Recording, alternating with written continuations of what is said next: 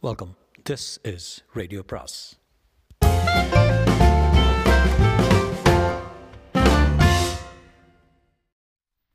சுஜாதாவின் என்றாவது ஒரு நாள் பாகம் மூன்று. Circle inspector Dharmalingam crime branch record செக்ஷனில் இருந்து வெளிப்பட்டு ஜன்னல் அருகில் இருந்த மேசை முன் உட்கார்ந்தார். புண்ணிய கோடியின் சரித்திரம் முழுவதும் இரண்டு கனமான ஃபைல்களில் அடங்கியிருந்தது. மெல்ல புரட்டினார். அவன் படம் உடலமைப்பு பற்றிய விரிவான குறிப்புகள் பத்து விரல்களின் ரேகை பிரதிகள் அவன் செய்த குற்றங்களின் பட்டியல் எல்லா விவரங்களும் துல்லியமாக இருந்தன. தன் பையிலிருந்து ஒரு சிறு காகிதத்தை எடுத்தார். பேனாவை திறந்து குறிப்புகள் எடுத்துக்கொண்டார் முப்பத்தேழு குற்றங்களில் ஒன்று அவன் செய்ததாக கருதப்படுவது?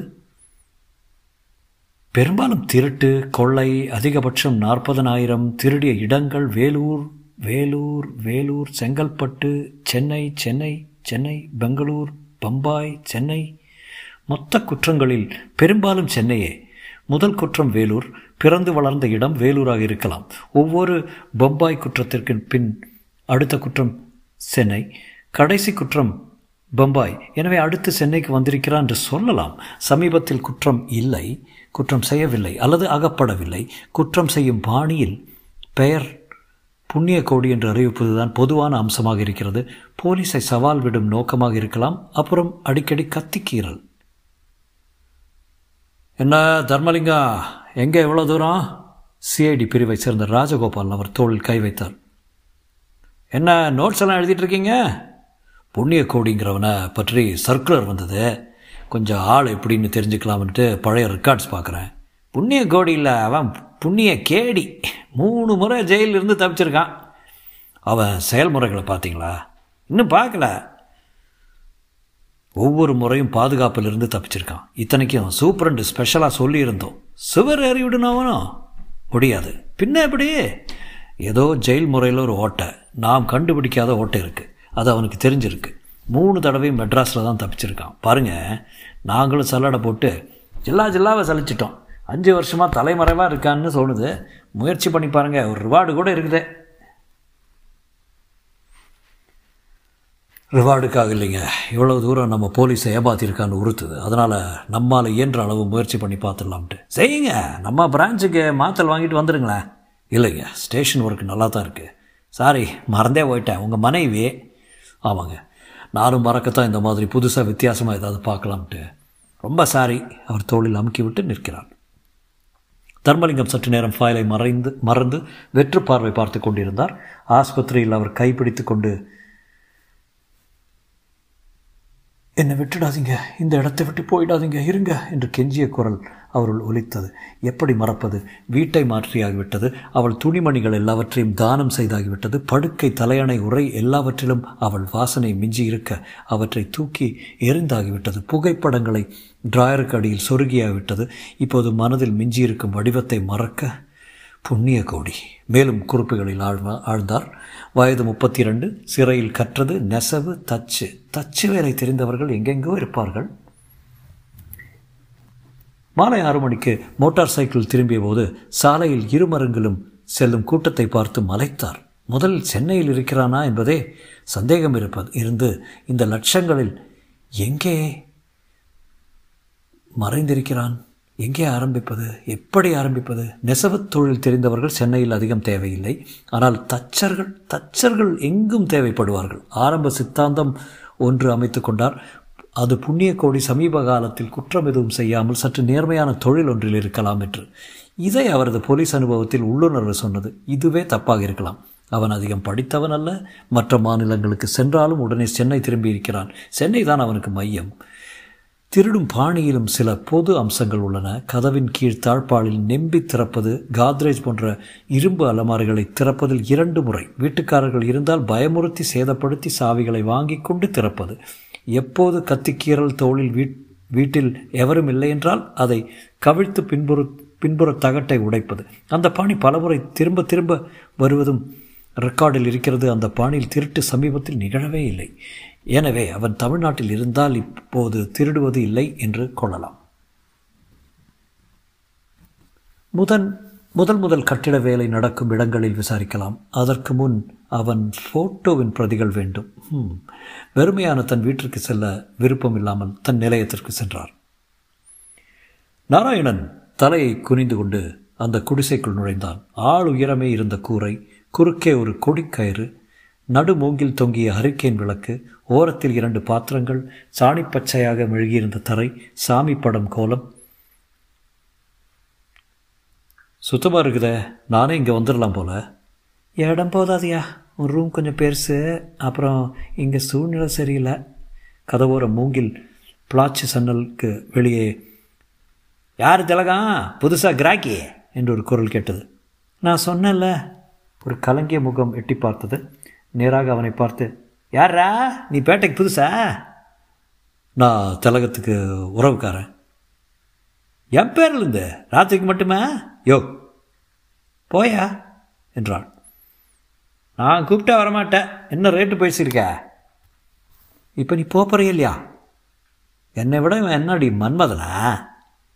அவன் கதவை திறந்து கொண்டு உள்ளே வந்தான். திலகம் இவனை பார்த்தாள். அவள் கண்களில் சற்று கலக்கம் இருந்தது. இதை பாருங்க அனாவசியத்துக்கு கலாட்டை செய்யாதீங்க. அப்புறம் விபரீதமாக ஏதாவது ஆகிடும் என்னடா விபரீதம்? சோமாரே நான் பத்து மாதமாக இந்த தேவடியால் சைஸ் பண்ணிகிட்டு இருக்கேன்.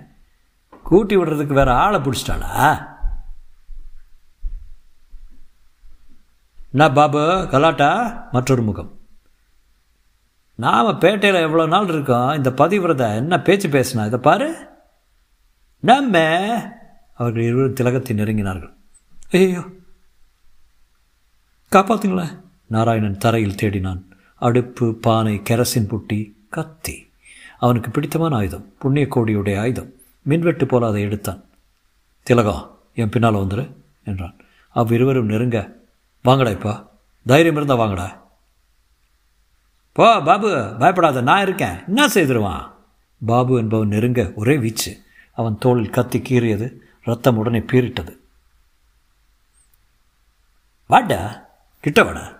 ரத்தத்தை பார்த்ததும் பாபு இரு நம்ம வரதம்பாயில் கூட்டியாரன் என்று உடனே புறப்பட்டான். மற்றவன் கீழே மடங்கி உட்கார எந்திரடா என்றான். ஐயோ ஐயோ. அடிக்கிறான் அடிக்கிறான். அடிக்கலடா. எந்திரடாண்ணா இன்னொரு தப்பா வாங்கிக்கிறியா? வேண்டாம் வேண்டாம். எந்திரி பின்ன. அவன் பனியன் பூராவும் ரத்த திட்டுகள். எழுந்திருந்தான். தா டேய் உன்னை விட மாட்டேன். இருடா வரதம் வரட்டும். இரு போயிடாத. ஒரு நல்ல பொம்பளைக்கு பிறந்த பயலாக இருந்தா பாரு வந்துடுறேன். உன்னை விடமாட்டேன் என்று புலம்பிக் கொண்டு அவன் செல்ல. சாமானில் எடுத்துக்க திலகம். இந்த இடம் உனக்கு உதவாது என்றான். சைக்கிள் ரிக்ஷாவில் அவளோட அவளுடன் பட்டுக்கொண்டு சென்றபோது அவள் வாயை பொத்தி கொண்டு குலுங்கி சிரித்தாள். ஏன் சிரிக்கிற? கத்தியை காட்டினது சிப்பா என்ன வேகமாக ஓடிட்டான் நாராயணுக்கு சிரிப்பு வரவில்லை. நாராயணனாக மாறின பின் முதல் தடவை தூக்கிய கத்தி. எல்லாவற்றிற்கும் அப்போது தலைமொழிகி தீர்மானமாக இருந்த வைராகியம் முற்பட்டு விட்டதில் அவனுக்கு வருத்தமாக இருந்தது. ஆமாம் அவ்வளோ நல்லா கத்தி சுத்துறிய. முன்னாலே பழக்கமா? ம். எங்கே சர்க்கஸ்லையா? இல்லை. ஒரு ஆள் கற்று தந்தார். எப்போ இந்த மாதிரி நெருக்கடியான சமயங்களை உபயோகிப்பேன்? விசு விசு என்று மானசீகமாக கத்தி வீசினாள். சைக்கிள் ரிக்ஷாக்காரன் திரும்பி பார்க்க மறுபடி சிரித்தாள். ஆம்பளத்தவனை வேணுங்கிறது எவ்வளோ முக்கியம் பார்த்தியாயா இனி எனக்கு காவலே இல்லை. நீ என்னை காப்பாற்றினதுக்கு உனக்கு ஒரே ஒரு பரிசு கொடுக்க போகிறேன்யா கொண்டா உங்கள் ஐய அவன் கையை எடுத்துக்கொண்டு அதன் மேல் ஒரு முத்தம் கொடுத்தான். இதுதான் என்றான். இதுக்காக நிறைய கத்தி வீசலாம் போல இருக்க. அவள் சினிமா பாட்டு பாட ஆரம்பித்தாள் பஸ் ஸ்டாண்டில் இறங்கி கொண்டு அத்தனை சாமான்களை பஸ்ஸில் ஏற்றுவானோ என்று சந்தேகித்து அவ்வழி சென்ற ஆட்டோ ரிக்ஷாவை அப்பா தாயே என்று கெஞ்சி நிறுத்தி மயிலாப்பூர் என்றதும் அவன் மலைக்க எக்ஸ்ட்ரா கொடுக்குறேன் என்று சொல்லி சம்மதிக்க வைத்து ஒரு பொறுப்புள்ள கணவன் போல நடந்து கொண்டார்.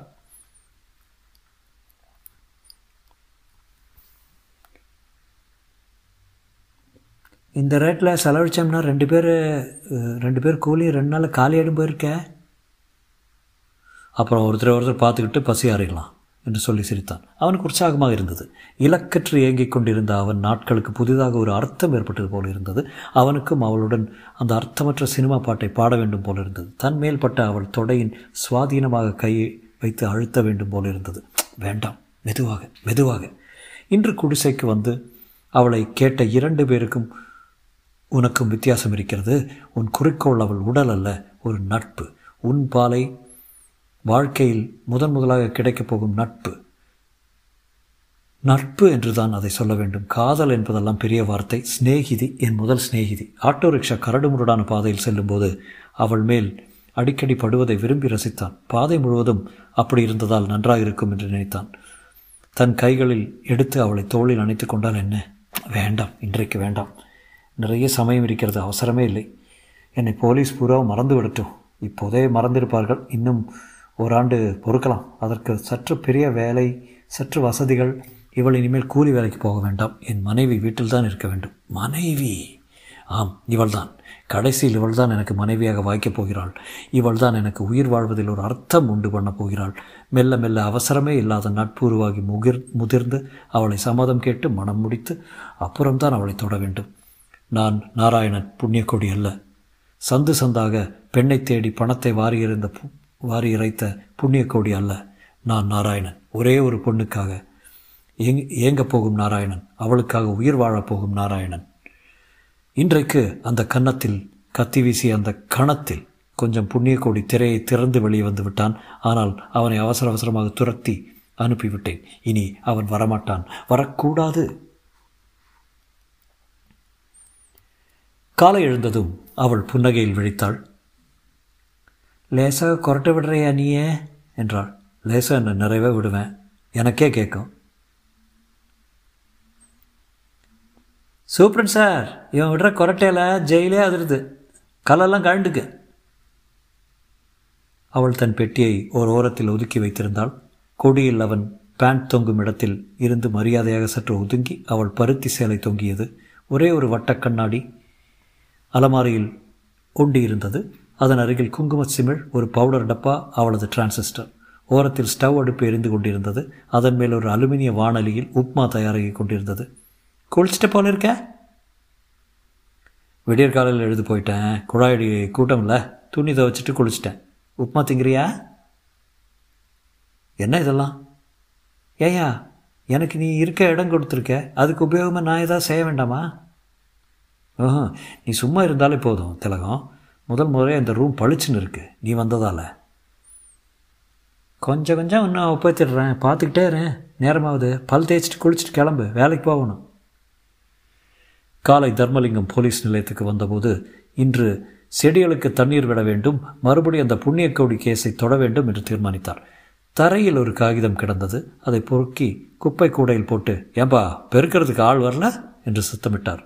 உள்ளே தன் அறைக்குள் நுழையும் நேராக நடந்து நிலையத்தின் பின்பகுதிக்கு சென்றார் இரவு பிடித்து காவலில் அடைத்து வைக்கப்பட்டிருந்த ஆசாமிகள் கம்பியை பிடித்து கொண்டு நின்றிருந்தார்கள். பரட்டை தலை கிழிந்த பனியன் முரட்டு உடல்கள். முதலாளியே அனாவசியமாக என்னை போட்டு அடைச்சி வச்சிருக்காங்க விட்டுருங்க என்று அலறினான் ஒருவன். தர்மலிங்கத்திற்கு இவர்கள் மேல் தயவு தாட்சண்யம் கிடையாது. ராத்திரி குற்றம் பெரும்பாலும் குடித்த கேஸாக இருக்கும். மதுவிலக்கு என்பது மகா மகா தோல்வி. மதுவிலக்கு மக்களுக்கு கல்வி தருவதில்லை தருவதில் இருக்கிறது என்று நம்புவர் அவர் மதுவிலக்கு சட்டங்கள் அடிக்கடி மாறுவதும் தளர்த்தப்படுவதும் அவருக்கு பிடிக்கவில்லை. இணையா கேஸு என்றார் கான்ஸ்டபிளிடம். கொட்டியே அடிதடி மாமூலுங்க. உன் பேர் என்னையா? பாபு சார். முதலாளி எஜமானே சீமானே ராஜாவே என்னை விட்டுருங்க. நான் தப்பு தண்டாவுக்கு போகாத வயசு. வேலைக்கும் போகணுங்க. ஏதோ கொஞ்சம் குடிச்சிருந்தேன் அவ்வளோதாங்க கம்பிகள் வழியாக அவன் முடியை பிடித்து நிமிர்த்தி போய் சொல்கிற சண்டை போட்டிருக்க நீ யார்ரா என்றார் ரங்க என்றான். தோளில் என்ன காயா? பாபுவோட சண்டை போட்டியா? பாபு இல்லைங்க அது வேற ஆளுங்க. அவனை பிடிக்காமல் எங்களை பிடிச்சி அடைச்சிருக்காங்க. ராத்திரி ஃபுல் தண்ணி கார் ரெண்டு பேரும். இந்த காய் எப்படி வந்தது? அது புதுசாக ஒரு ஆளுங்க பொம்பளை விஷயம். யார் புதுசாக ஆள்? அதையும் கேட்குறீங்க கத்தி எடுத்து தோளில் சரக்குன்னு கீறிப்பிட்டான். மின்னல் மாதிரி கூட்டாளிகள் அழைச்சிட்டு வர்றதுக்குள்ளே ஓடிய போட்டான். தர்மலிங்க. ஏ ரங்கா கிட்டவா என்றான். அவள் அவன் தோளில் சுத்தமாக நான்கு அங்குல கீரல் ரத்தம் பொங்கி உறைந்திருந்தது. கத்தி வச்சுருந்தானா? இருட்டில் தெரியுங்க. சரையல்னு பாஞ்சான். கத்திக்கீரல் வலது தோளில். அந்த ஆள் எப்படி இருந்தான்? சின்ன பயலும் சொல்ல முடியாது. நடுத்தரமாக இருந்தேன். கொஞ்சம் என்றார் தன் மேஜைக்கு சென்று புண்ணியக்கோடியின் புகைப்படத்தை எடுத்து வந்தார் இந்த பார் இந்த ஃபோட்டோவில் உள்ள மாதிரி ஆளா? ரங்கன் அதை உற்று பார்த்து இல்லைங்க வேறு மாதிரி இருந்தான். வேறு மாதிரின்னா எப்படி? அவனை நல்ல வெளிச்சத்தில் பார்க்கலிங்க. பாபு அதை காட்டுங்க என்றான். பார்த்து ம் அவன் தாடி மீசெல்லாம் வச்சுருந்தான் என்றான். அப்படியா? தர்மலிங்கம் தன் பையிலிருந்து பேனாவை எடுத்து அந்த புகைப்படத்திற்கு சுமாராக மீசை தாடி வரைந்தார். இப்போ பாரு. பாபு கண்களை குவித்து கொண்டு பார்த்து இப்போ கொஞ்சம் அவன் மாதிரி தான் தெரியுதுங்க என்றான். ரங்க நெட்டி பார்த்து ஆவடா என்றான். தர்மலிங்கம் சற்று படபடப்புடன் கான்ஸ்டபிள் ஜீப்பை ரெடி பண்ணுங்க. இவர் ரெண்டு பேரையும் கூட்டிகிட்டு வாங்க. அங்கே போகலாம் என்றான். சார் இது புண்ணிய கோடி இருக்குன்னு சந்தேகப்படுறீங்களா? இருக்கலாம். வெளியே வந்ததும் பாபுவும் ரங்கனும் அவர் காலை பிடித்து எங்களை விட்டுடுங்க என்றார். உங்களை யார் விட போகிறா முதல்ல அந்த இடத்த அடையாளம் காட்டுங்க. எங்கே வேண்டுமானாலும் வர்றேங்க. இங்கே மட்டும் திருப்பி அடைச்சிடாதீங்க. வாய முதல்ல. பூந்தமல்லி ஹைரோடில் இருந்து சரிந்து மிகப்பெரிய பாதாள சாக்கடையான காங்கிரீட் வட்டங்களை கடந்து கரிய சிறுவர்கள் ஆரவாரித்து தொடர்ந்து வர அந்த குடிசை கும்பலின் முகப்பில் நின்றது ஜீப். சில்லறை நாய்கள் உற்சாகமாக குலைத்தன. ஏய் நம்ம பாபு! என்று அடையாளம் கண்டு சிலர் பின்பற்றினார்கள். கான்ஸ்டபிள் அவர்களை விரட்ட தர்மலிங்கம் அந்த குடிசைகளின் உடை நடந்தார். பேட்டையை திகைத்து வேலை போட்டது போட்டு போட்டபடி விட்டு விட்டு வேடிக்கை பார்த்தது. இதாங்க! என்று பாபு அந்த குடிசை காட்டினார் கதவு திறந்திருந்தது. உள்ளே சென்றார். காலியாக இருந்தது. வெளியே வந்தார். இங்கே பக்கத்து வீட்டில் யாருமா என்றார். இந்த குடிசைகளில் இருந்தவங்க பேர் என்ன? திலகம். எங்கே அவங்க? ராத்திரி சைக்கிள் ரிக்ஷா வச்சு கூட்டிகிட்டு போயிட்டாங்க. ராத்திரி அடித்தடி ஆயிடுச்சுங்க. கூட்டி போன ஆள் யாருன்னு யாருக்கா தெரியுமா? மௌனம் இந்த சைக்கிள் ரிக்ஷா ஸ்டாண்ட் எங்கேயா இருக்கு? மெயின் ரோடு பக்கங்க. தாடி மிஸ்ஸெல்லாம் வச்சுருந்தான் பேட்டைக்கு புது ஆள். அந்த பொண்ணு தனியாக தான் இருந்ததா? ஆமாங்க. கட்டடத்தில் கூலி வேலை செஞ்சுட்டு இருந்துங்க. நல்ல பொண்ணு. கூட ஒரு கிழவி இருந்துச்சு. கொஞ்ச காலம் அதுவும் இல்லை. தனியாக தான் இருந்தது. சரி பார்த்துடலாம் இன்ஸ்பெக்டர் மறுபடி ஜீப்புக்கு வந்தார். புண்ணிய கோடி தான் அது. நிச்சயமாக வந்தான் அவன் அடையாளம் அவன் முத்திரை கத்தி விளையாட்டு தோளில் கீறல் வலது தோல் ஏ பாபு இங்கே வா. நடுங்கிக் கொண்டே அவன் வந்தான். என்ன நடந்தது? விவரமாக சொல்ல. ஒன்றும் இல்லைங்க. இங்கே ரங்கம்பாயலுக்கு அந்த பொண்ணு மேலே ஒரு கண்ணு. ரொம்ப நாளாக பல்ல காட்டிகிட்டு இருந்தான். ராத்திரி ஒரு புது புயலோட வரவும் இவனுக்கு கடுப்பாக போச்சு. போய் கேட்டிருக்கான். சண்டை வந்துடுச்சு அவன் சரக்குன்னு கத்தி எடுத்து கீறிட்டான். என்ன வேகம்? போயா போ. இந்த ஆளை அழைச்சிக்கிட்டு போய் ஆஸ்பத்திரியில் மருந்து போட்டுங்க. அவன் வணங்கிவிட்டு இனிமேல் செத்தால் குடிக்க மாட்டேங்க என்றான் சந்தோஷத்துடன். அடுத்த தடவை மாட்டிப்பல்ல அது வரைக்குமா? சைக்கிள் ரிக்ஷா நிலையத்தில் அடுத்து விசாரித்தார். ஆமாங்க ஒரு தாடி வச்ச ஆளும் ஒரு பம்பளையும் இருந்தாங்க. பொட்டி ஸ்டவ் டப்பா எல்லாம் வச்சுருந்தாங்க. பஸ் ஸ்டாண்டில் தான் கொண்டு விட்டேன். ஆட்டோ ரிக்ஷா ஏறி போயிட்டாங்க. எந்த பக்கம்? இந்த பக்கமா? அந்த பக்கமா? இதான் எப்படி தான் போனாங்க என்று கை காட்டினான். நகரத்துக்குள் சென்றிருக்கிறான். கூலி வேலை. இங்கிருந்து அருகாமையில் கட்டிடத் தொழில் நடக்கும் இடங்களில் விசாரிக்க வேண்டும். ஆட்டோ ரிக்ஷா இங்கிருந்து வந்துகிட்டு இருந்தது. அது எதிர்த்த பக்கத்துலேருந்து வந்துங்க முதல்ல வரமாட்டேன்னு சொன்னான் நான் கூட போயிட்டு வாயா எக்ஸ்ட்ராவாக ஏதோ கொடுப்பாருன்னு சொன்னேன். சவாரி எங்கேன்னு சொன்னாங்களா? ஞாபகம் இருக்கா? இல்லைங்க. சரி. என்று சிந்தனையுடன் புறப்பட்டார். நின்றார். ராத்திரி எத்தனை மணி இருக்கும்? ஒன்பதரை பத்து இருக்குங்க. சினிமா விட்டாச்சு. தொடரும்.